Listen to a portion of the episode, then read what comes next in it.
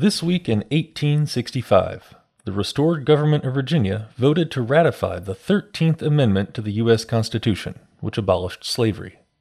You're listening to This Week in Virginia History. I'm Nathan Moore.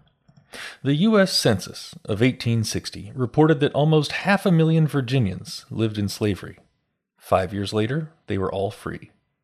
For these men, women, and children, the end of their enslavement was a momentous event, but it occurred in fits and starts in different places in Virginia.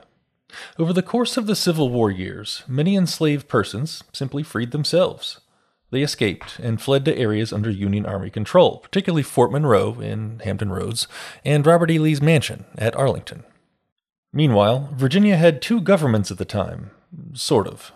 There was the government of the Confederate State of Virginia, which actually ran the show in most of the state, but there was also the restored government of Virginia, which was loyal to the Union. It controlled some of the counties in what would become West Virginia. For two years, the restored government of Virginia met in Wheeling, and then, in 1863, it met in Alexandria after West Virginia became its own state.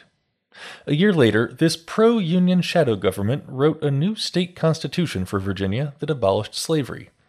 And in February 1865, it ratified the 13th Amendment to the U.S. Constitution to abolish slavery across the nation. In reality, these measures didn't free very many slaves.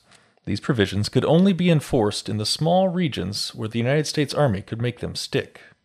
In most of Virginia, a majority of enslaved people continued to live in slavery until the war ended two months later.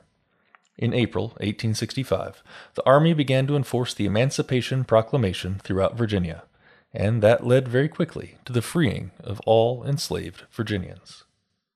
You can read about this story and more at encyclopediavirginia.org. And be sure to subscribe to This Week in Virginia History at Spotify, Apple Podcasts, and at virginiaaudio.org.